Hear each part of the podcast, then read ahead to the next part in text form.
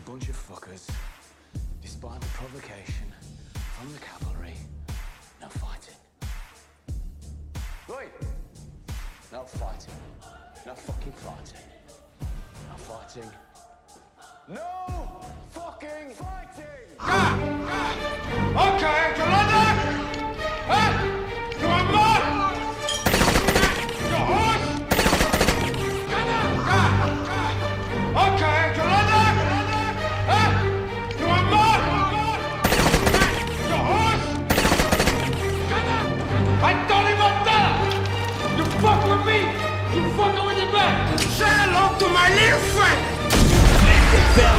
Άσε ρε φίλε, βρες άλλο κορόιδο. Του φευγάτου η μάνα δεν αυτοκτονεί. Φίλοι,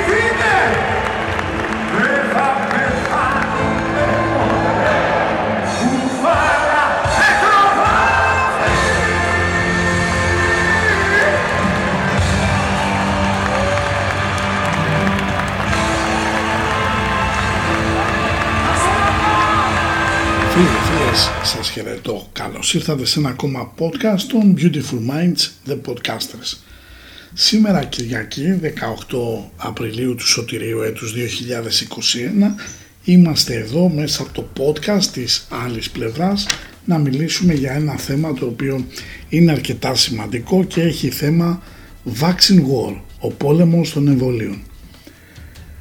Βρισκόμαστε σε μια πολύ μεταβατική περίοδο όπου οι χώρες προσπαθούν να βρουν λύση μέσα στο θέμα της πανδημίας. Πόσο αυτό είναι εύκολο, πόσο αυτό είναι εφικτό και πώς τελικά τα εμβόλια εκτός από θεωρητικά πάντα σανίδα σωτηρίας για να ξαναεπανέλθουμε στην κανονικότητα είτε εντός είτε εκτός εισαγωγικών είναι τελικά θα λέγαμε ε, πολιτικά και οικονομικά εργαλεία πίεσης. Πάμε όμως να τα πάρουμε από την αρχή και να δούμε και λίγο τα ζητήματα τα οποία είναι άρρητα συνδεδεμένα με την επικαιρότητα. Θα ξεκινήσουμε καταρχήν με το κατά τη γνώμη μου πιο δυνατό θέμα της εβδομάδας που δεν ήταν άλλο από την επίσκεψη του Υπουργού Εξωτερικού, του Εξωτερικών του κυρίου Δένδια στην ε, Τουρκία. Εκεί συνάντησε καταρχήν τον ε, πρόεδρο της τουρκικής δημοκρατίας, τον κύριο Ρετζέπ Ταγί Περντογάν και εν συνεχεία συνάντησε τον Μευλούτ Τσαβούσογλου, τον ομόλογό του, όπου είχαν μια συνομιλία. Κατά τη διάρκεια όμως της ε, συνέντευξης τύπου και χωρίς την πραγματικότητα να υπάρχουν δημοσιογράφοι που είτε εντός είτε εκτός εισαγωγικών αν θέλετε ε, θα υπέβαλαν κάποιες έτσι, ακαθόδεις ε, ερωτήσεις.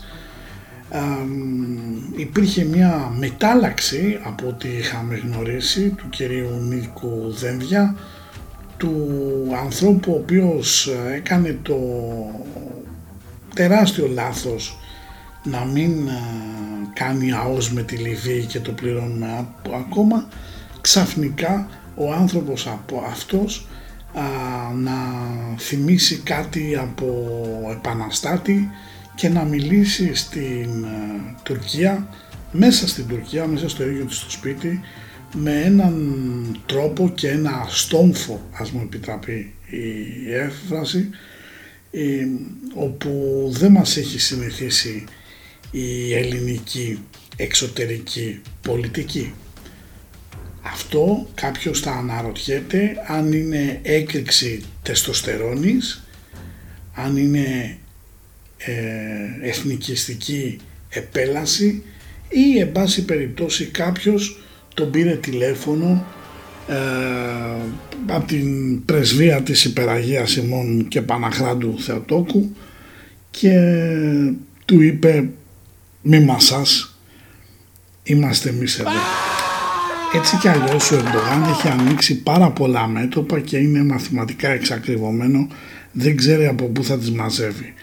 Όμως ε, αυτό το πράγμα ε, που συναντήσαμε ήταν τελείως ξένο ε, και ήδη στη, στα γραφεία της, του Μοσχάτου της Νέας Δημοκρατίας Η μισή ε, του κόμματος είναι με ένα μουδιασμένο στόμα σαν να είναι στα πρόθυρα του υπογλυκαιμικού σοκ ή του εγκεφαλικού ή οι άλλοι σαν να έχουν κάνει σαν να έχουν βγει μόλις από απονεύρωση.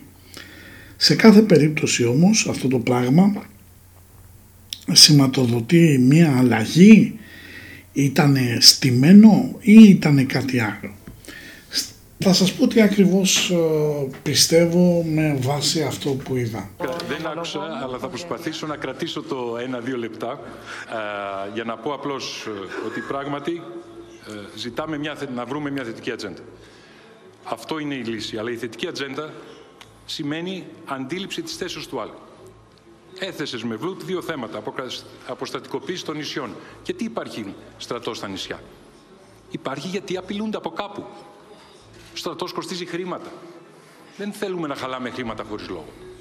Υπάρχει κανείς να ισχυρίζεται αυτή τη στιγμή ότι δεν υπάρχει στρατιωτική απειλή και αποβατική δύναμη απέναντι τα νησιά; Εάν δεν υπάρχει, είναι καλό να μας το πούν.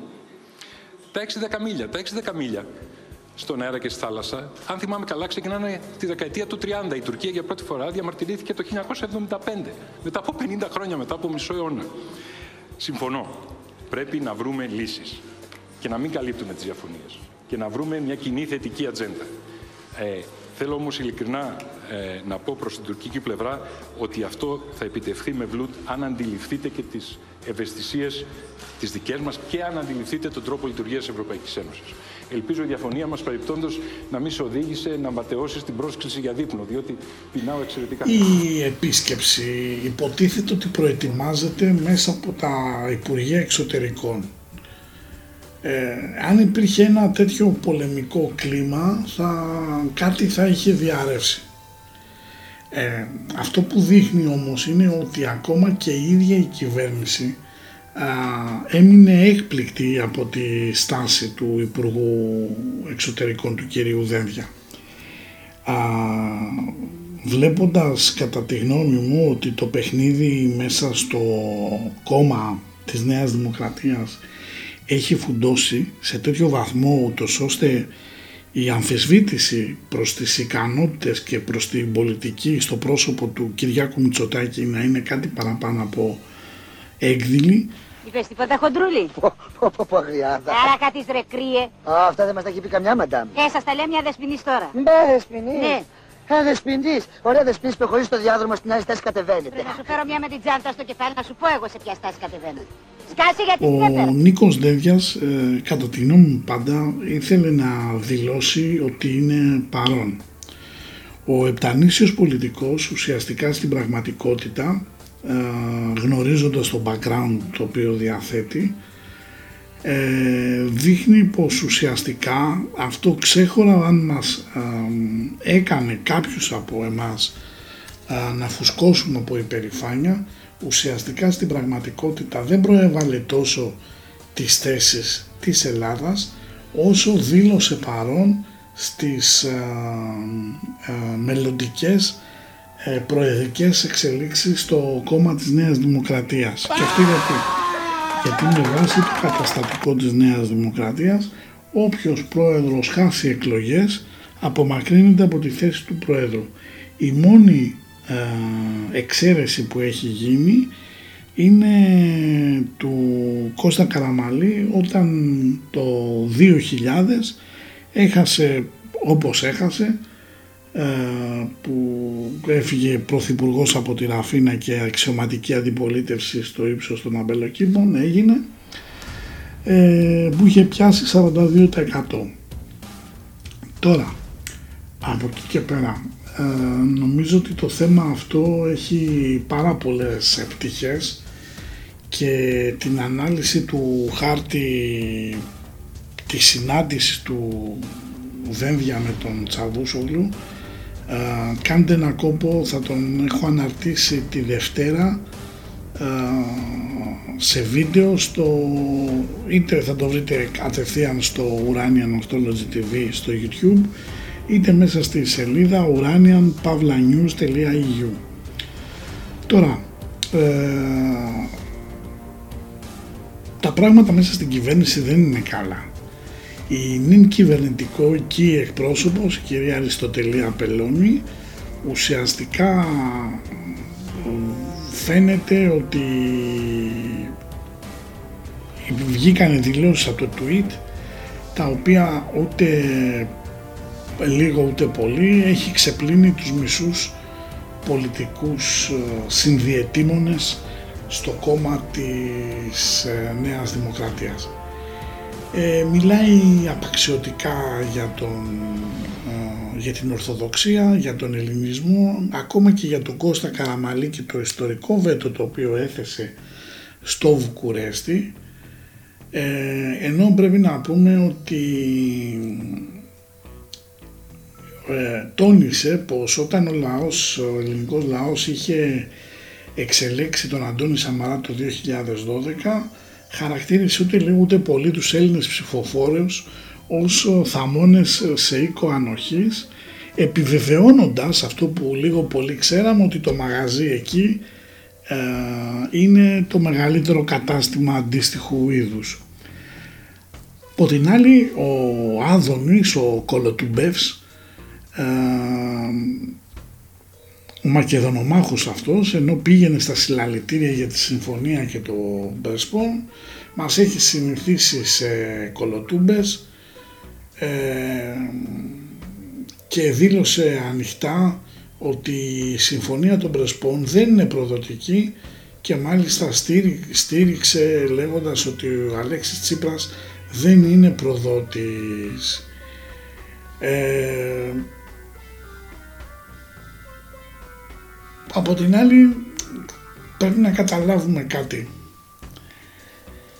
Ε, τα πράγματα είναι πάρα πολύ περίεργα στο χώρο της Νέας Δημοκρατίας μιας και ο Άδωνης Γεωργιάδης ως αντιπρόεδρος της Νέας Δημοκρατίας προαλήφεται και αυτός ούτε λίγο ούτε πολύ για υποψήφιος Δελφίνος. Ε, τώρα επειδή με ρωτήσατε πολύ για τα ζητήματα του με το Δένδια, για το ζήτημα με το Δένδια, ο Δένδιας, ε, κατά τη γνώμη μου, δεν μπορεί εν ε, μία ανοιχτή από φοβικός πολιτικός να έγινε ράμπο της διπλωμάτιας. Και για να πούμε τα πράγματα με το όνομά τους. ο Δένδιας δεν είναι Μέτερνιχ, έτσι. Λοιπόν, από την άλλη τα ελληνικά κανάλια δείξανε μια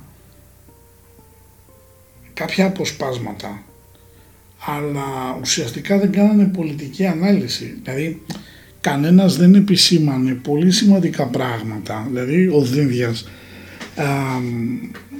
έπρεπε να τονίσει ότι η συνθήκη της Λοζάνης είναι άρρητα στηριγμένη ειδικά στο θέμα α, των α, α, της Τράκης όσο και της Κωνσταντινούπολης πάνω στην αμοιβαιότητα. Οι Έλληνες της πόλης έχουν φύγει και έχουν φύγει κακήν κακό στο 55 από εκεί αφήνοντας πολλές φορές και τις περιουσίες τους και το βιός τους εκεί εμείς είπαμε ότι τηρήσαμε στο έπακρο τις υποσχέσεις μας για το τέμενος, ενώ οι Τούρκοι ε, κάνανε το σύμβολο της Ορθοδοξίας και τη, του Βυζαντίου και του Ελληνισμού, την Αγία Σοφιά, την κάνανε τζαμί.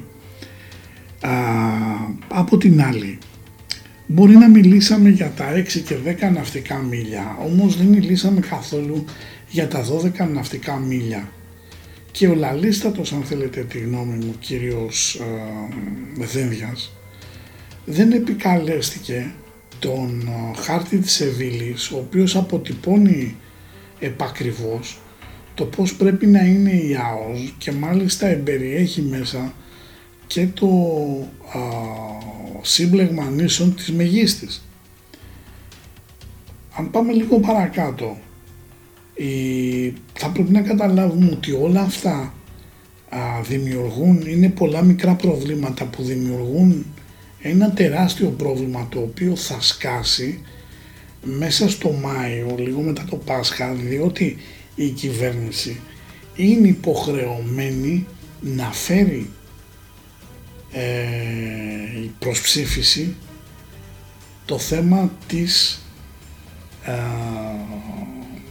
των μνημονίων που έχει με τα Σκόπια.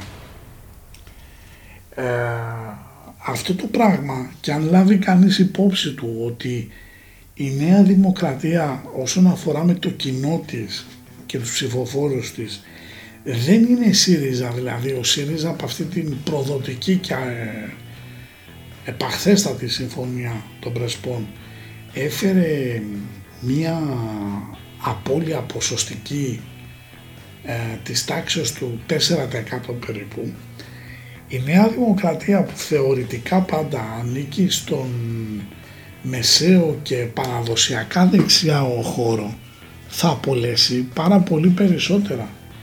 Και αν λάβουμε υπόψη μας ότι αυτό έρχεται σορευτικά πάνω στο επί ενός έτους κλείσιμο του εμπορίου συνιστούν ένα κοκτέιλ, μια βόμβα η οποία πάει να σκάσει στα χέρια του Μητσοτάκη.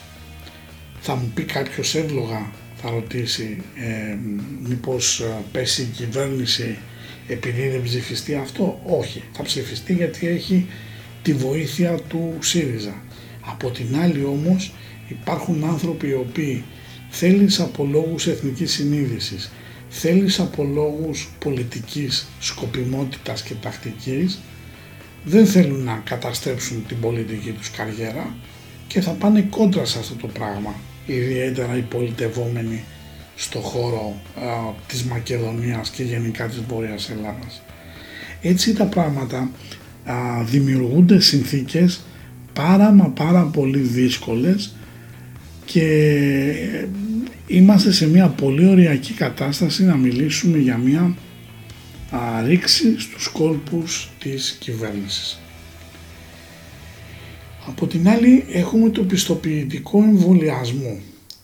Ο Κυριάκος της καρδιάς μας είναι πίσω από το Human Work Pedigree, το πιστοποιητικό δηλαδή εργασίας και εμβολιασμού ε,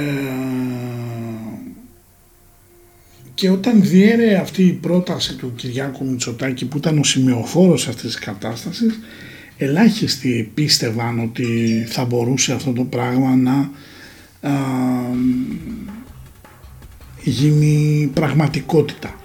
Α, όμως η αλήθεια ήταν εντελώς διαφορετική γιατί ο Μητσοτάκης θα με συγχωρέσουν κάποιοι αλλά εκτελεί επακριβώς ως σημεοφόρος, ως αγγελιοφόρος τα κελέσματα της νέας τάξης πραγμάτων. Και έτσι απλά βγήκε πήρε πόντους στα μάτια κάποιων πιο εξυγχρονιστών αλλά στην πραγματικότητα λέει ότι στην Ελλάδα βλέπουμε αυτή τη στιγμή ένα υγειονομικό διαβατήριο μέσω των τεστ διότι οι ρυθμοί που προχωράνε είναι με ρυθμοί χελώνας. Και από 15 Απριλίου δηλαδή προχτές πριν τρεις μέρες οι χώρες Ευρωπαϊκής Ένωσης συμφώνησαν επίσημα για την έκδοση πιστοποιητικών COVID για, για ταξιδιωτική χρήση. Τι σημαίνει αυτό; Αυτό σημαίνει πρακτικά ότι κάποιος για να ταξιδεύσει ελεύθερα και εδώ πάλι έχουμε πάρα πολύ μεγάλη ε, ασάφεια σε αυτό. Διότι τι εννοούμε να ταξιδέψει ελεύθερα, να φύγει από το Λονδίνο να έρθει στην Αθήνα ή να κυκλοφορεί ελεύθερος χωρίς μάσκες, χωρίς γάντια και μην κρατώντας αυτό που λέμε τις περίφημες κοινωνικές αποστάσεις; Γιατί στην πραγματικότητα και με βάση αυτά που λέει και ο CEO της Pfizer, ο κύριος ε, Μπουρλά, πλέον η δράση των, των εμβολίων σε καλύπτει για έξι μήνες. Δηλαδή κάθε έξι μήνες θα έχουμε δύο δόσεις που σημαίνει τέσσερις δόσεις το χρόνο.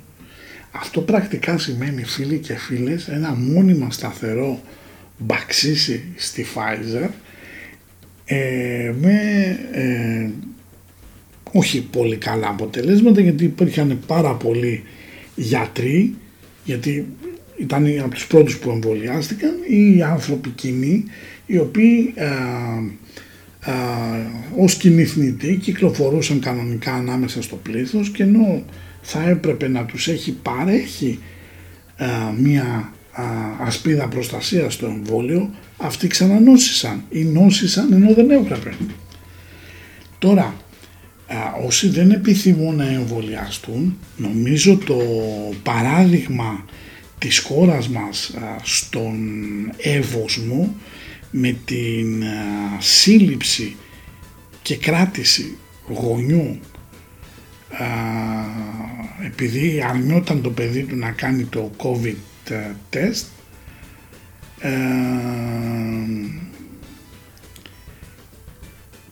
είναι ντροπή και για τον ευρωπαϊκό αλλά και για τον ελληνικό πολιτισμό.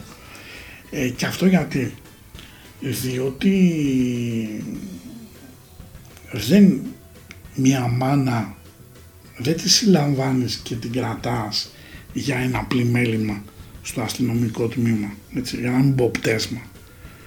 Από την άλλη φίλοι και φίλες, ε, ο διάδεχος της Μέρκελ, ο υποψήφιος διάδοχος της Μέρκελ, ο Μάρκος Ζέντερ, ε, είναι ένας τυπάκος έτσι ιδιαίτερος, ο οποίος του, αράζει, του αρέσει να μεταμφιέζεται και να δίνεται Μέρλι Μονρό. Πάρα πολύ ωραία. από εκεί και πέρα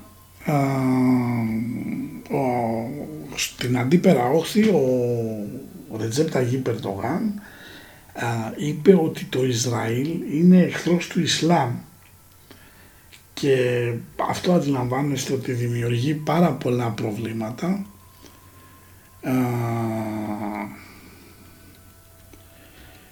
Ε, και νομίζω ότι θα έχουμε να δούμε πάρα πολλά πράγματα στο υπόλοιπο της ε, επόμενης εβδομάδας μιας και φουντώνει η κατάσταση στην Ουκρανία.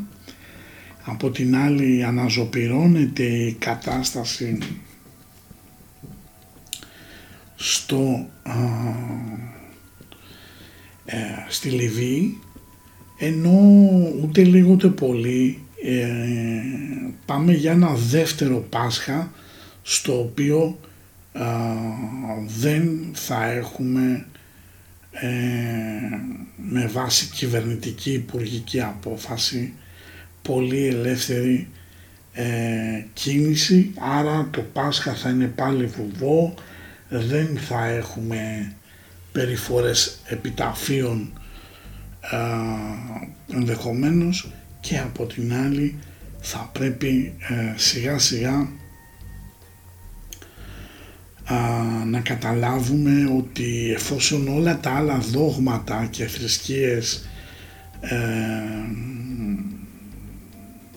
εξασκούν κανονικά τις θρησκευτικές τους λατρείες και υποχρεώσεις μάλλον η Ελλαδική Εκκλησία έχει κάνει πίσω, είναι βέβαια και αυτή αναθεματισμένη η έκτακτη επιχορήγηση γιατί ναι μεν δεν γίνονται γάμοι και βαφτίσια αλλά οι κηδείες οι οποίες δεν μπορείς να μην τις κάνεις έχουν ανέβει το κόστος 150-200% έτσι. Λοιπόν πάμε τώρα λίγο παρακάτω και πάμε να δούμε στο θέμα του εμβολίου, των εμβολίων. Ε, όπως ε, είδατε και στον τίτλο ο τίτλος έχει ο πόλεμος των εμβολίων και πραγματικά τα εμβόλια ενώ θα έπρεπε να είναι η σανίδα σωτηρίας, το διαβατήριο για την ελευθερία τελικά είναι ένας μοχλός πίεσης ε, και που ως προς την προμήθεια παίζουν διάφοροι οικονομικοί και πολιτικοί παράγοντες. Για παράδειγμα το πιο ασφαλές εμβόλιο έχει αποδεικτεί ότι είναι το Sputnik. Από την άλλη το εμβόλιο αυτό δεν έχει πολύ μεγάλη απήχηση στις ευρωπαϊκές χώρες, θεωρητικά πάντα, μιας και κατά δήλωση του Έλληνα Πρωθυπουργού οι, οι Ρώσοι αρνούνται να στείλουν στον Ευρωπαϊκό Οργανισμό Φαρμάκων α, δείγματα και τι έχει γίνει στις κλινικές μελέτες. Βέβαια, οι Γερμανοί που είναι γνωστό ότι είναι ηλίθιοι, δεν είναι σαν και εμάς τσακάλια, πήγανε και το παραγγείλανε ενώ εμείς το καλό το εμβόλιο που είχαμε πάρει παρόλο που είναι mRNA είναι πολύ καλύτερο από τη Pfizer και μιλάω για το της Moderna τα 2 εκατομμύρια δόσεις τα δώσαμε στους Γερμανούς και πήραμε τα σαπάκια της AstraZeneca. Σε αυτά βέβαια επειδή βρισκόμαστε στη χώρα όπου οι νόμοι είναι ε, για τους κοινούς εθνητούς πολίτες αλλά όχι για τους πρωθυπουργούς δεν υπάρχει, υπάρχει ο περιβόητος νόμος περί ευθύνων υπουργός, υπουργών που είναι ουσιαστικά μια κολυμπήθρα του ΣΥΛΟΑ. Πάμε να δούμε λοιπόν τι ακριβώς συμβαίνει τώρα που μιλάμε ε, σχετικά με, την, με τον εμβολιασμό.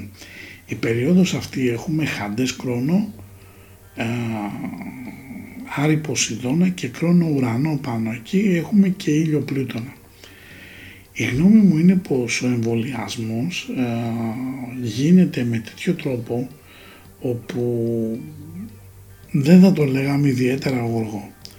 Από την άλλη, εάν έρθω και βάλω εδώ τον χρόνο Ποσειδώνα, ο χρόνος Ποσειδώνας, α, οροσκόπος που δείχνει τους εμβολιασμούς επί του κύκλου των 22-30 μας δίνει ως ερμηνεία έχουμε βόρειο δεσμό ουρανό, Αφροδίτη Χαντές και Άρη Ποσειδώνα το εμβόλιο δεν προχωράει με τους ρυθμούς που θέλουμε και πολύ φοβάμαι θα βρεθούμε προεκπλήξεων ενώ από την άλλη αν έρθω και βάλω τον τήσιο χάρτη και τον αντιπαραβάλλω στο χάρτη της Ελλάδας μπορώ να δω με ιδιαίτερη ευκολία πως ε, ο χρόνος Ποσειδώνας που δείχνει την ασθένεια έτσι γενικότερα ε, είναι τοποθετημένος με τέτοιο τρόπο το ώστε δείχνει επιδείνωση των καταστάσεων και μεταλλάξεις. Από την άλλη ο χρόνος Ποσειδώνας δείχνει ότι δεν μας επιτρέπεται στην παρούσα φάση να μιλάμε για μια πολύ πολύ καλύτερη περίοδο. Επίσης θα ήθελα να τονίσω το εξής, ότι αν πατήσουμε το τώρα που μιλάμε, η αίσθηση η οποία δημιουργείται είναι ότι η χώρα μας θα βρεθεί προεκπλήξεων, ιδιαίτερα με την ε, προσπάθεια να γίνουν COVID-free κάποια νησιά ε, για το θέμα του τουρισμού, διότι ουσιαστικά ε, κάποια νησιά θα γίνουν COVID-free και κάποια, κάποιοι άνθρωποι που θα αρνηθούν μάλλον θα βιώσουν τη δική τους πιναλόγκα. Η χρονιά λοιπόν δείχνει ότι είναι μια χρονιά η οποία θα μας ακολουθήσει και το 22 βλέπετε τα μέτρα δεν αποδίδουν και βέβαια είμαι απόλυτα πεπισμένος ότι θα αναγκαστεί η κυβέρνηση να στραφεί και σε άλλες λύσεις. Και είναι επίσης πάρα πολύ τρελό να πηγαίνουμε να δίνουμε φάρμακα, εμάς, συγγνώμη, εμβόλια κάθε τρεις και λίγο και να πρέπει όταν κάνεις το εμβόλιο να είσαι και για 28 μέρες ε, πάρα πολύ προσεκτικός. Άρα, αν θεωρήσουμε ότι έχουμε το έτος 12 μήνες και πρέπει να κάνουμε 4 δόσεις, αν βάλουμε από τις τέσσερις δόσεις ότι πρέπει να έχεις την κάθε πρώτη δόση ε, να είσαι καλά προφυλασσόμενος, άρα μιλάμε ότι χάνουμε από τους, 10, από τους 12 μήνες χάνουμε τους δύο στην πραγματικότητα γιατί θα είναι δύσκολο να δουλέψουμε και ούτω καθεξής.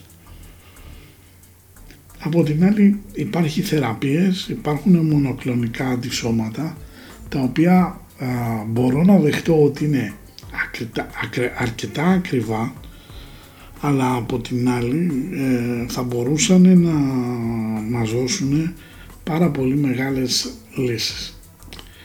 Πηγαίνοντας τώρα λίγο παρακάτω, θεωρώ ότι το εμβόλιο της AstraZeneca, όσοι θυμάστε το βίντεο που είχα ετοιμάσει και είχα βάλει στο προηγούμενο κανάλι, το οποίο εντάξει, το διέγραψα εγώ κατά μεγάλη βλακία κατά λάθος, αλλά εν πάση περιπτώσει θα δούμε ότι είχαμε δει μάλλον ότι ήταν ένα εμβόλιο το οποίο το έχω πει πάρα πολλές φορές δεν θα τσουλήσει έτσι και μάλιστα ήταν και το πρώτο εμβόλιο που είχε πάρα πολύ δύσκολες επιπλοκές. Υπάρχει όμως και ένα άλλο πράγμα. Θα μπορούσε να είχε τσουλήσει το εμβόλιο αυτό αρκεί να μην ήταν εταιρείας η οποία είναι βρετανικών κατά το ίμιση συμφερόντων άρα πληρώνει και την Brexit συγγνώμη, κατάσταση. Η κατάσταση αυτή δείχνει ότι ο εμβολιασμός, αν λάβουμε υπόψη μας ότι με βάση το χάρτη της, ε, ε, της Ελλάδας δεν είναι πάρα πολύ καλό, δεν νομίζω ότι θα βοηθήσει ιδιαίτερα να δώσει όθηση στην αγορά. Αντίθετα η όλη κατάσταση δημιουργεί καταστάσεις απάνθρωπες, δημιουργεί προβληματισμό στον κόσμο, η συσσόρευση όλων αυτών των καταστάσεων θα οδηγήσει σε μαζικά λουκέτα και κατά συνέπεια και κατ' επέκταση θα δώσει πάρα πολύ μεγάλες, ε, μεγάλη άνοδο ε, στην ανεργία σε σημείο που δεν ξέρουμε πώς θα την ελέγξουμε αλλά κυρίως δημιουργεί μια α, ανισότητα, δημιουργεί μια νέα πραγματικότητα και δημιουργεί ένα τεράστιο α, πονοκέφαλο για τους ανθρώπους οι οποίοι σκεπτόμενοι για τους χύψη λόγους ότι δεν θέλουν να το κάνουν κάπου θα εξαναγκαστούν. Ποντάρω πάρα πολύ στη μηδενική κρυού Ζεύς που φέρνει επαναστάσεις. Ποντάρω πάρα πολύ στο ότι ο άνθρωπος ε, κατά τη διάρκεια της ζωής ε, της, ιστο... της ιστορίας του ανθρώπου έχουν βρεθεί διάφοροι ψυχάκιδες οι οποίοι προσπάθησαν να επιβάλλουν τη δική τους νόμη, τη δική τους νέα τάξη των πραγμάτων αλλά τελικά δεν το κατάφεραν. Βέβαια προκάλεσαν μεγάλη ζημιά για μεγάλο χρονικό διάστημα την ανθρωπότητα αλλά αν λάβει κανείς υπόψη του ότι η ιστορία κάνει κύκλους και ότι η μάσκα δεν είναι τελικά η πάνινη μάσκα ούτε καν η ιατρική ε, μέτρο προφύλαξης αλλά είναι μέτρο ένδειξης υποταγής. Αντίστοιχο το έχω πει πάρα πολλές φορές και θα το ξαναπώ μέχρι να βγει η ψυχή μου που λέμε είναι σύμβολο ένδειξης υποταγής όπως ακριβώς το φορούσαν πάλι με ουρανό στον Ταύρο και μιας και η ιστορία κάνει κύκλους.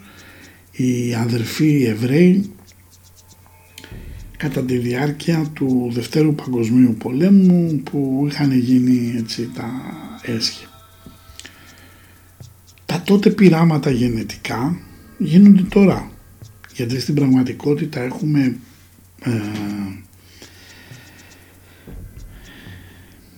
τα εμβόλια ως θεραπευτική αγωγή δεν έχουν ε,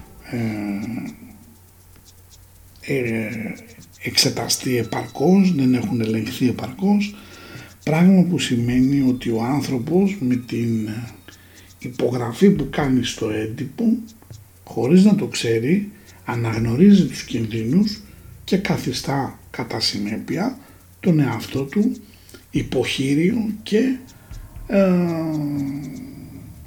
εν λόγω ας πούμε ε, Ινδικό χειρίδιο. Άρα πειραματόζω δηλαδή με λίγα λόγια. Φαίνεται πως ε, το εμβόλιο της Αστραζένεκα ε, έμεινε εκτός. Ε, κόπηκε στα trial σε κάποιες χώρες που είναι πάρα πολύ έξυπνη πολιτική όπως και στην Ελλάδα συνεχίζεται ε, και αν είναι άξιο να αναρωτιέται κανείς και να απορεί βέβαια ε, κατά πόσο μετράει η ανθρώπινη ζωή σε κάποιες χώρες. Ε, δεύτερον και σημαντικότερον, όταν κάνεις το εμβόλιο, ας πούμε βλέπω εγώ ανθρώπους οι οποίοι είναι σε πιο μεγάλη ηλικία και έχουν κάνει το εμβόλιο, αλλά υποχρεούνται και να κρατάνε τις κοινωνικές αποστάσεις, υποχρεούνται και να φορούν μάσκα, υποχρεούνται ε, και να μην κυκλοφορούν και πάρα πολύ ελεύθεροι. Άρα αναρωτιέται κανείς κατά πόσο τα εμβόλια είναι ιατρικό ε, φάρμακο, ιατρική μέθοδος, φαρμακευτική μέθοδος ούτως ώστε να εναχαιτήσουν την ασθένεια ή είναι κάτι άλλο. Δεν θα πω γιατί, κάτι παραπάνω, καταλαβαίνετε έξυπνοι είσαστε, θα μείνω σε αυτά. Τώρα, από εκεί και πέρα, χώρες του αναπτυσσόμενου κόσμου αρχίζουν και παίρνουν το ρώσικο εμβόλιο. Κάποιος με πολύ μεγάλη ευκολία, θέλοντας να με κατακρίνει, θα πει είσαι ρωσόφιλος.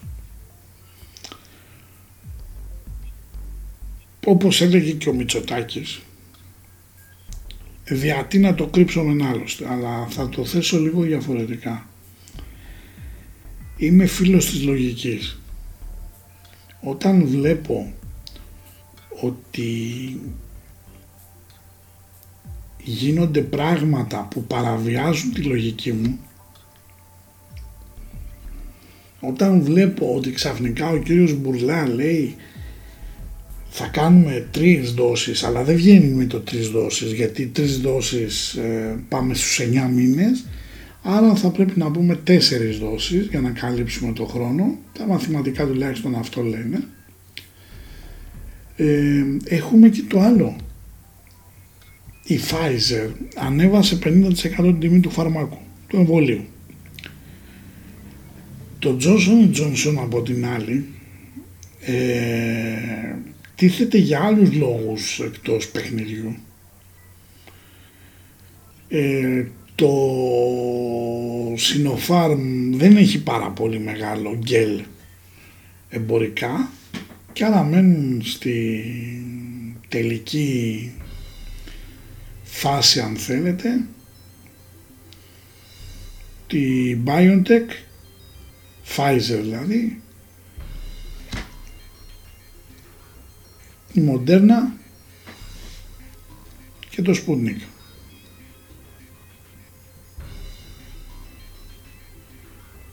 Τώρα τίθεται ένα θέμα επιλογής.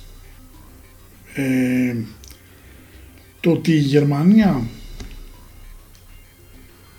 σπάει εντός εισαγωγικών το ευρωπαϊκό εμπάργκο και το παρήγγειλε όπως η Αυστρία, όπως η Ουγγαρία του Όρμπαν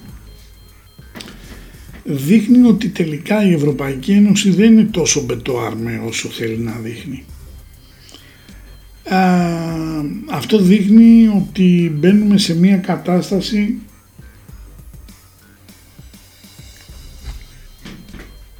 να έχουμε ένα πιο αποτελεσματικό εμβόλιο, πιο φτηνό, κατά τη γνώμη μου πιο υγιές, αλλά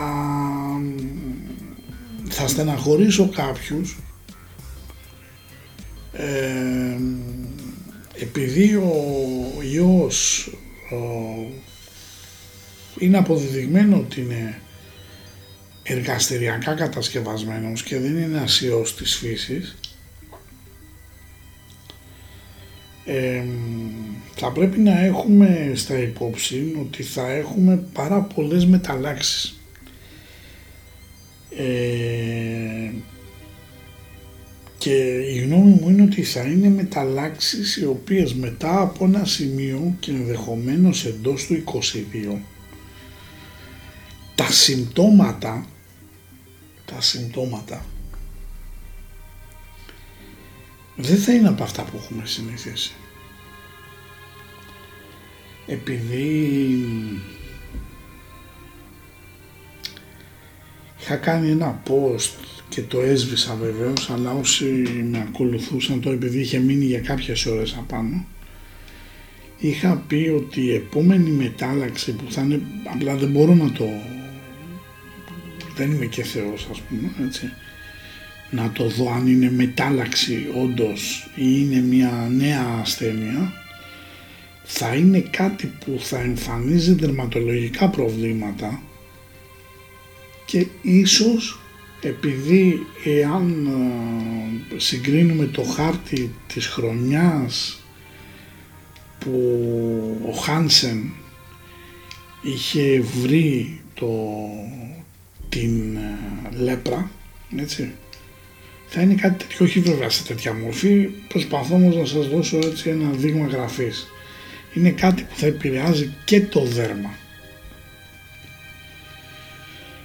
Ε, τώρα, από εκεί και πέρα, μπαίνουμε σε μια περίοδο όπου ο πόλεμος και γι' αυτό έχω βάλει και την έννοια ο πόλεμος των εμβολίων είναι ακριβώς όπως σας το λέω ο πόλεμος των εμβολίων. Επειδή είναι ε, τρομερά δαπανηρό και πολλές φορές ο πόλεμος αν σου ξεφύγει δεν μπορεί να τον ελέγξεις. Ε,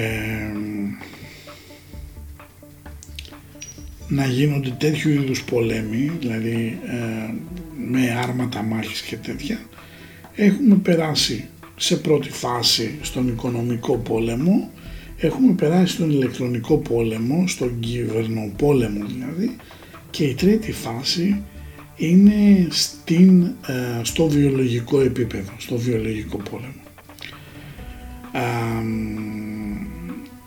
ο COVID-19 δεν ήταν κάποια νόσος, κάποια ασθένεια η οποία ήταν τελικά τόσο πολύ θανατηφόρα αλλά και αυτό έχει αποδειχτεί βεβαίως αλλά είναι μια ασθένεια η οποία ε, την κάναμε λίγο Hollywood και την κάναμε λίγο Hollywood ακριβώς γιατί, γιατί κάποιοι πρέπει να παραμείνουν στο καβόκι τους κάποιοι πρέπει να παραμείνουν ησυχοί προκειμένου κάποιοι άλλοι να κάνουν τη δουλειά τους έτσι όπως θέλουν. Έτσι ο πόλεμος των εμβολίων φίλοι και φίλες είναι ένας πόλεμος ο οποίος ε, έχοντας ε, στον χάρτη αυτή τη στιγμή τον χρόνο τον υποθετικό που δείχνει τις ε, καταστάσεις οι οποίες λαμβάνουν χώρα από άτομα τα οποία είναι στην εξουσία έχουμε βόρειο δεσμό κρόνο, Σατούν δηλαδή, ίσον κρόνο υποθετικό και μας λέει διαφωνία και λογομαχία μεταξύ εμού και του αφεντικού, περιορισμός μέσω του κράτους, η κυβέρνηση λαμβάνει μέτρα για να τηρηθούν τα προβλεπόμενα, που σημαίνει ότι τουλάχιστον αυτή την περίοδο θα ήταν τουλάχιστον να άπτεται του χώρου της μεταφυσικής να πιστεύουμε ότι τελικά ε, μπορεί να συμβεί κάτι διαφορετικό και να έχουμε μια ε, καθολική και συνολική αν θέλετε άρση του μέτρου. Από την άλλη πάμε το δούμε και στα πλάγια μεσοδιαστήματα ο χρόνος ο υποθετικός αυτή τη στιγμή είναι πάνω στο Σατούρν Πλούτονα που μας λέει προσωπική εμπειρία μέσα από απώλειες, μαθαίνω μέσα από τα λάθη μου, αλλά έχουμε επίσης και α, κρόνο Κιούπιντο εκεί, Σατούρν και ο ίσον Κρόνος υποθετικός χωρισμός από ανετέρα βία, χωρισμός και με τη βούλα του κράτους. Αυτό είναι σε παγκόσμιο επίπεδο. Αν δεν βάλω και τον άδμητο, ο οποίος ο άδμητος αυτή τη στιγμή είναι πάνω στον άξονα. Ο άδμητος υποδεικνύει τις μη αναστρέψιμες καταστάσεις. Απόλλων Ποσάιντον, ίσον άδμητος, μεγάλη πεποίθηση, αποκλειστικός κύκλος επαφών, δηλαδή δείχνει θα είμαστε λίγο α, σαν τα πρόβατα μέσα στο μαντρί και έχουμε και ζεύς χρόνο ίσον άδμητο, μεγάλη δημιουργία σε ένα περιορισμένο όμως επίπεδο, ανταγωνισμός μεταξύ μερικών, ένας που θα αποσπάσει εύνοια ή μια ευνοϊκή ρύθμιση μέσα από μια ειδική επιτροπή από άτομα που έχουν εξουσία, ένας που είναι σημαντικός μέσω ειδικών περιστάσεων που δημιουργούνται και αυτός που είναι για τους άλλους περίεργος χαρακτήρας εξαιτίας της συμπεριφοράς του. Αν τα λάβετε αυτά υπόψη, μπορούμε να πούμε με βεβαιότητα ότι δημιουργείται ένας εικονικός, προσέχτε τι σας λέω, γιατί δεν μπορώ να καθίσω να σας διαβάσω εξισώσεις γιατί θα σας πάσω τα νεύρα, έτσι. Ε, δημιουργείται ένας εικονικός παράδεισος για αυτούς που θα κάνουν τα εμβόλια. Αλλά είναι εικονικός ο παράδεισος όπως και αυτοί που δεν κάνουν βιώνουν την εικονική τους κόλαση. Όλα βέβαια είναι σχετικά διότι κατά τη γνώμη μου ε, όταν ένας άνθρωπος ε, απολέσει την ελευθερία του και απολέσει την, το δικαίωμα της επιλογής ουσιαστικά πάβει να είναι άνθρωπος, οντότητα και είναι απλά ένα αντικείμενο και χάνει την υπόστασή του. Ψηλά γράμματα τώρα αυτά για κάποιους, αλλά εν πάση περιπτώσει. Πάμε τώρα να δούμε ότι φέτος έχουμε στον α, χάρτη μας, σαν Ελλάδα τώρα, να πούμε, ο άθμητος είναι πάνω στον άξονα, είναι πλάι και το μεσοδιάστημα αυτό βέβαια, α, Ποσειδώνα Κρόνου. Αυτό θα ακουγόταν πολύ καλό, μιας και ο Ποσειδώνας Κρόνος υποδεικνύει τις ε, ασθένειες και αν λάβουμε υπόψη ότι ο άδμητος έχει να κάνει και με τον περιορισμό θα ακουγόταν καλό, όμως δεν είναι αυτό που φανταζόμαστε μιας και Ποσειδώνας Κρόνος άδμητος δείχνει μία χρόνια πάθηση που οδηγεί σε αδιέξοδο ή ακόμα και σε πιο ακραίες καταστάσεις. Άρα δείχνει δεν πρέπει να περιμένουμε κάτι καλύτερο. Από την άλλη εκεί πέρα έχουμε μεσουράνει μάρι πάνω στον άδμητο που είναι ο άξονας της εργασίας και λέει ακινησία, αδράνεια, κόντρα, αντίσταση, καταστροφές και συντρίμια. Μην περιμένετε ότι τα πράγματα θα εξελιχθούν και ότι θα πάνε καλύτερα με τον COVID. Λάβετε υπόψη σας χώρες οι οποίες έχουν εμβολιάσει το, σχεδόν το σύνολο του πληθυσμού, εν πάση περιπτώσει τη μεγαλύτερη ε, το μεγαλύτερο ποσοστό του πληθυσμού εξακολουθούν να έχουν διασωληνωμένους ανθρώπους οι οποίοι έχουν εμπολιαστεί, ας μου επιτραπεί η έκφραση και ξανά αρρωσταίνουν και οδηγούμαστε σε ένα φαύλο κύκλο. Το καλύτερο μέτρο έτσι, είναι η υγιεινή πρώτον, η ατομική υγιεινή και το δεύτερο ε, ακρογωνιαίος λίθος ως προς την αντιμετώπιση μιας ασθένειας εκτός από ένα καλό σύστημα υγείας που στην Ελλάδα φαντάζει μάλλον ανέκδοτο με πόντιους ε, είναι το, η καλή ψυχολογία.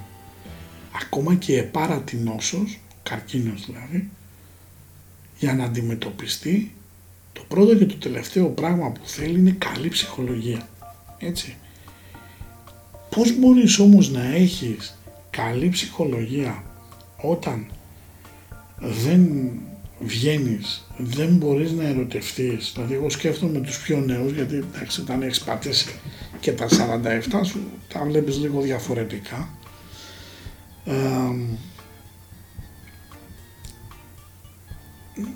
Αναρωτιέμαι τα παιδάκια δηλαδή που θα πάνε ξέρω εγώ από τον Ήπιο στην πρώτη δημοτικού ή από την πρώτη στη Δευτέρα που έχουν βγάλει ένα-δύο χρόνια στην τηλεεκπαίδευση θα καθίσουν στα θρανία και θα ψάχνουν να βρουν που είναι το τάμπλετ. Ε, ή ο υπολογιστής τους. Άρα στο θέμα του πολέμου ξέρουμε ότι είναι ένας πόλεμος ο οποίος φίλοι και φίλες λυπάμαι που το λέω είναι βιολογικός ωστόσο είμαι απόλυτα πεπισμένος ότι αυτό το πράγμα θα λήξει δηλαδή θα πρέπει να καταλάβετε ότι οι υπολογισμοί μου, οι υπολογισμοί μου συγγνώμη, είναι ότι με τον έναν ή τον άλλο τρόπο μας συνεχίζουμε και το 21-22 ε, και από εκεί και πέρα αρχίζουμε και την ε, παλεύουμε. Το μόνο πρόβλημα που υπάρχει είναι ότι όλη αυτή η κατάσταση, αυτός ο πόλεμος δημιούργησε κάποια επιπρόσθετα κακά και είμαι υποχρεωμένος να τα αναφέρω. Ανέτρεψε συνθήκες εργασίας που δεν πρόκειται να ξαναγυρίσουν έτσι, στις πρώτερες καταστάσεις.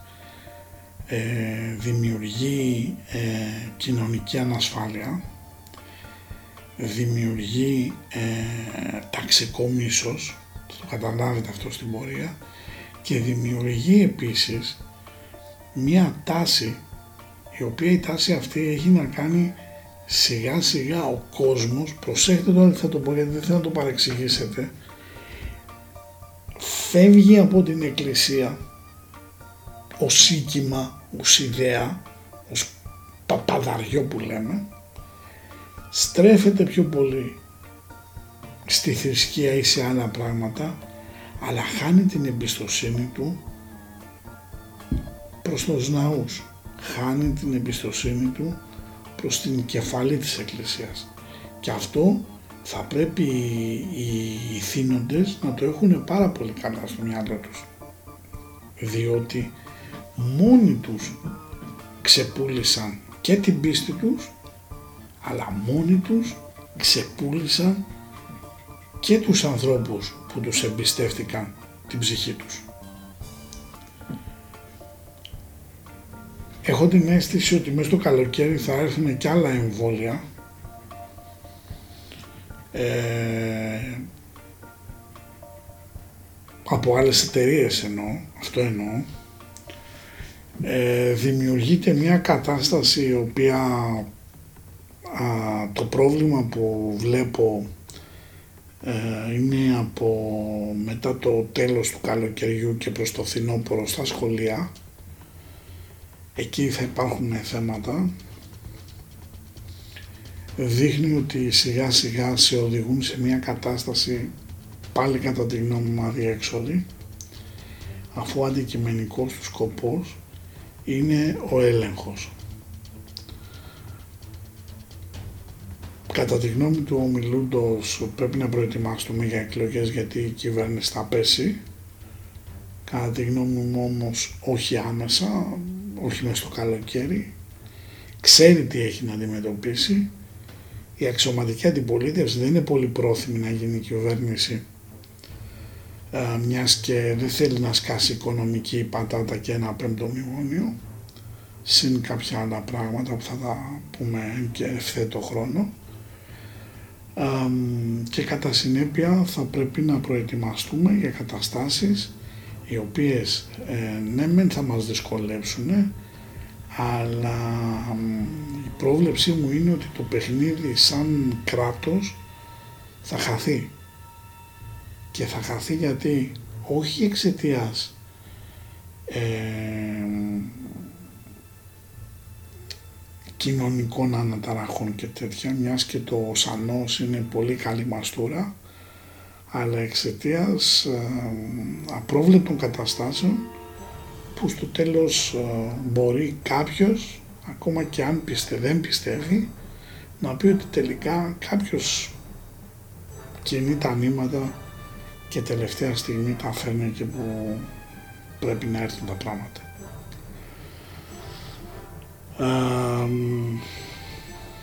τώρα, μην ξεχάσετε να ακούσετε Δευτέρα μετά τις 6 το απόγευμα έχουμε ένα πολύ ιδιαίτερο α, θέμα στην άλλη πλευρά μαζί με το Στέργιο και μαζί με τον Γιώργο του Γραφιάδη. θα πούμε για τα απόκριφα Ευαγγέλια. Ε, μπαίνοντας, ε, όσο πηγαίνουμε προς την Μεγάλη Εβδομάδα θα προσπαθήσουμε να μπαίνουμε σε ένα πιο χριστιανικό ε, και πιο ε, ε, μεγαλοβδομαδιάτικο ας μου επιτραπεί η έκφραση mood. Και από εκεί και πέρα αυτό που θέλω να τονίσω είναι ότι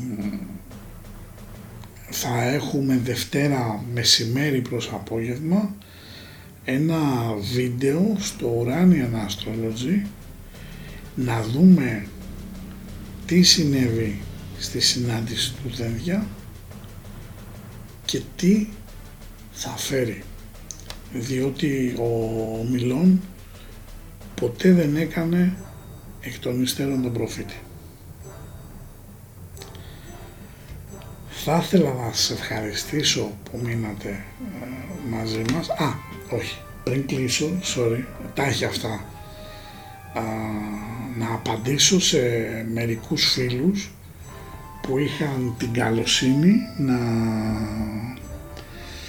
ε, με ρωτήσουν κάποια πράγματα και επειδή θέλω να κρατάω μια α, αμφίδρομη έτσι, κατάσταση θα ήθελα έτσι να το πω. Λοιπόν, ε, ένας φίλος ε, με ρωτάει ποια θα είναι η δική μας απάντηση στα πιστοποιητικά εμβολιασμού. Κοιτάξτε να δείτε, τα πιστοποιητικά εμβολιασμού, αν και το απάντησα, θα το απαντήσω και πιο εξειδικευμένα, έχουν έρθει για να φέρουν μια νέα κατάσταση, έτσι. Ε, απλά θα πρέπει να καταλάβετε ότι οτιδήποτε μπαίνει και γίνεται συνήθεια επειδή είναι σαθρό από τη φύση του αρχίζει και αποδομείται. Έτσι, άρα δεν έχει πολύ μεγάλη διάρκεια αυτό το πράγμα, έχει όμως μεγάλη σφοδρότητα. Έτσι, γιατί όπου υπάρχει δράση υπάρχει και αντίδραση. Νομίζω ότι αυτό σιγά σιγά μετά το 22 θα αρχίσει να εξαλείφεται, αλλά μέχρι τότε θα έχουμε θέμα. Επίσης με ρωτάει, μου λέει, έχεις αναφερθεί στην πτώση της Αμερικής κατά καιρούς; Ασχολούμενοι με τα οικονομικά και τις επενδύσεις. Θα ήθελα να σε ρωτήσω αν η πτώση αυτή θα φέρει το Standard Poor σε επίπεδα ναι, βραχυπρόθεσμα λοιπόν. Α, κοιτάξτε να δείτε οι σύγχρονοι οικονομολόγοι είτε αυτοί ανήκουν σε μεγάλα τραπεζικά ιδρύματα είτε είναι σε ιδιωτεύουν είτε είναι κάπου αλλού ε, γνωρίζουν πολύ καλύτερα από τον ομιλών βεβαίως ε, νομίζω ότι ξέρουν ότι έρχεται μια κατάσταση έντονου πληθωρισμού. Από την άλλη, επειδή με τα χρηματιστήρια έχω λίγο ξενερώσει γιατί έχει πολύ χειραγώγηση ε, έχω κάνει μια στροφή στα κρυπτονομίσματα, τα πράγματα είναι λίγο διαφορετικά. Η αγορά των κρυπτονομισμάτων έχει πάει γύρω στα 2-2,5-3 δολάρια πάντα. Έτσι, υπάρχουν κάποιες φούσκες όπως υπάρχουν παντού, χαρακτηριστικό παράδειγμα το Dogecoin που έχει ένα σκυλί ακίτα απ' έξω, ένα, ένα δύο tweet ε, του Elon Musk ε, το έφερα να τετραπλασιάσει την αξία του, αλλά είναι μια φούσκα γιατί ξαφνικά Μόλις πέρασε η επίδραση άρχισε να ξεφουσκώνει. Τώρα, από εκεί και πέρα θα πρέπει να λάβουμε υπόψη μας ότι η χώρα μας μπαίνει σε μια κατάσταση γιατί με ρωτάει ο φίλος τι είναι αυτό που θα αλλάξει στη χώρα και πιστεύω ότι θα πάνε καλύτερα τα πράγματα. Η, η χώρα μας ε, μπαίνει σε μια κατάσταση να γίνει δεν θα σου το πω έτσι ακριβώς όπως είναι. να έχει κάποιες ανεξάρτητες οικονομικές ζώνες. Πάμε σε μια διαφορετική κατάσταση και όπου υπάρχει ανεξάρτητη οικονομική ζώνη ειδικού σκοπού όπως είναι το Αμπουντάμπι υπάρχει και πολύ ε, μεγάλη ροή. Αν λάβουμε υπόψη μας το ότι πολλοί κύριοι πουλάνε, ζητάνε να αγοράσουν ακίνητα, οβούλα, βάρη, βάρκιζα, πάμε να κάνουμε μια ριβιέρα πραγματική η οποία όμως ε, χρειάζεται και άλλα πράγματα. Όμως θα πετάξω μια βόμβα ε, ένα μεγάλο κομμάτι, ίσως ένα παράρτημα του Λόντον, του City του Λονδίνου μετά το 25-26 θα αρχίζει να έρχεται στην Ελλάδα. Αυτά θα τα πούμε σε μια άλλη εκπομπή. Τώρα, έχω έναν άλλο φίλο ο οποίος ρωτάει ε, προτροπή μου λέει για τα self-test και εμβόλιο για τους μαθητές. Κοιτάξτε να δείτε, ε, αποτέλεσμα δεν μπορεί να έχεις αυτό το πράγμα, έτσι, το self-test θα συνεχίσει να υπάρχει, έτσι. Ε, θα γίνει υποχρεωτικό. Το μόνο που θα μπορούσαμε να κάνουμε σαν λαός να αντιδράσουμε να πούμε ότι εμείς δεν θέλουμε το mRNA, θέλουμε κανονικό εμβόλιο. Είναι μια λύση αυτή. Τώρα από εκεί και πέρα λέει η κυβέρνηση θα το τραβήξει μέχρι τέρμα, σωστό, και επειδή κυκλοφορούν και διάφορα μιμήσεις κατά εκπαιδευτικών, κοινοποιήσεις νόμων και τέτοια, ε, κατά τη γνώμη μου κοιτάξτε να δείτε, αυτή τη στιγμή ε, για να πατήσω στο Γιώργο που με ρωτάει δεν μπορείς να πας κόντρα γιατί όπως ατομικά αν δεν υπάρχει μια συλλογική κατάσταση. Από την άλλη σας είπα το αν κάποιος θέλει να κάνει το εμβόλιο ή όχι είναι για πάρτι του. Και να σας το πω γιατί. Διότι το να καθίσω εγώ να το λέω στο podcast στο Viber στο facebook που δεν έχω το διέγραψα ή οπουδήποτε αλλού στην πραγματικότητα το σύστημα με καταγράφει. Δεν πρέπει να είσαστε εμφανείς ή όπως είναι και στην ψήφο του σύστημα αν πάω και βάζω εγώ ελληνικές σημαίες ζήτω ξέρω εγώ που εντάξει τις έχω κάνει και εγώ και δεν το μετανιώνω κιόλας έτσι ε, καταγράφει ότι αυτός είναι αντιφρονούντας. Καταγράφει ότι αυτός πιθανόν να ψηφίζει τάδε. Έτσι. Πρέπει να είσαστε αθόρυβοι και να δουλεύετε αλυσιδωτά ο ένας με τον άλλον συνομωτικά όπως ε, οι κομμουνιστές ε, παλαιότερα. Έτσι. τώρα, θα πρέπει να καταλάβουμε κάτι ότι αυτά τα πράγματα θα αλλάξουν. Έτσι. Ε, εμβόλια όλοι έχουμε κάνει. Για να είμαστε, δηλαδή, στο στρατό με το που πας σου τραβάνε ούτε και εγώ θυμάμαι πόσα μου ρίξανε. Έτσι δεν μπορείς εκεί να τα αρνηθείς. Έτσι. Το θέμα είναι αν τα, βόλια, τα εμβόλια πρέπει να γίνουν και αν τα εμβόλια είναι ασφαλή. Πρέπει να βγούμε από την δαιμονοποίηση διότι αν πάμε στο πάμε σαν τα πρόβατα στη σφαγή για εμβόλιο αρκεί να βρούμε την ελευθερία μας ή δεν πάμε καθόλου και κινδυνεύουμε να αρρωστήσουμε γιατί κανένας από εμάς δεν κάνει σωστή διατροφή, δεν είναι σε καλή ψυχολογία, άρα είμαστε, δεν έχει πολύ βιταμίνη D, είναι το μεσογειακό παράδοξο, άρα είμαστε πάρα πολύ ευάλωτοι, άρα θα πρέπει να καταλάβουμε φίλοι και φίλες ότι βρισκόμαστε σε ένα διέξοδο. Το αδιέξοδο αυτό όμως μπορεί να αντιμετωπιστεί και μπορεί να αντιμετωπιστεί συμπαντικά Και δεν σας το λέω με την έννοια της ε, πίστης στο Θεό, γιατί η πίστη είναι και κάτι πάρα πολύ προσωπικό. Καθένας ενδεχομένως να πιστεύει κάπου, άλλοι μπορεί να πιστεύουν στον εαυτό τους, άλλοι μπορεί να μην πιστεύουν και πουθενά. Όμως, ας πούμε το σύμπαν, να μην πούμε Θεός, γιατί ίσως σε ενοχλεί κάποιος, προσωπικά εμένα δεν με ενοχλεί καθόλου, ε, τρέφω απεριόριστη αγάπη και πίστη προς το Θεό, θα πρέπει να καταλάβουμε ένα πράγμα.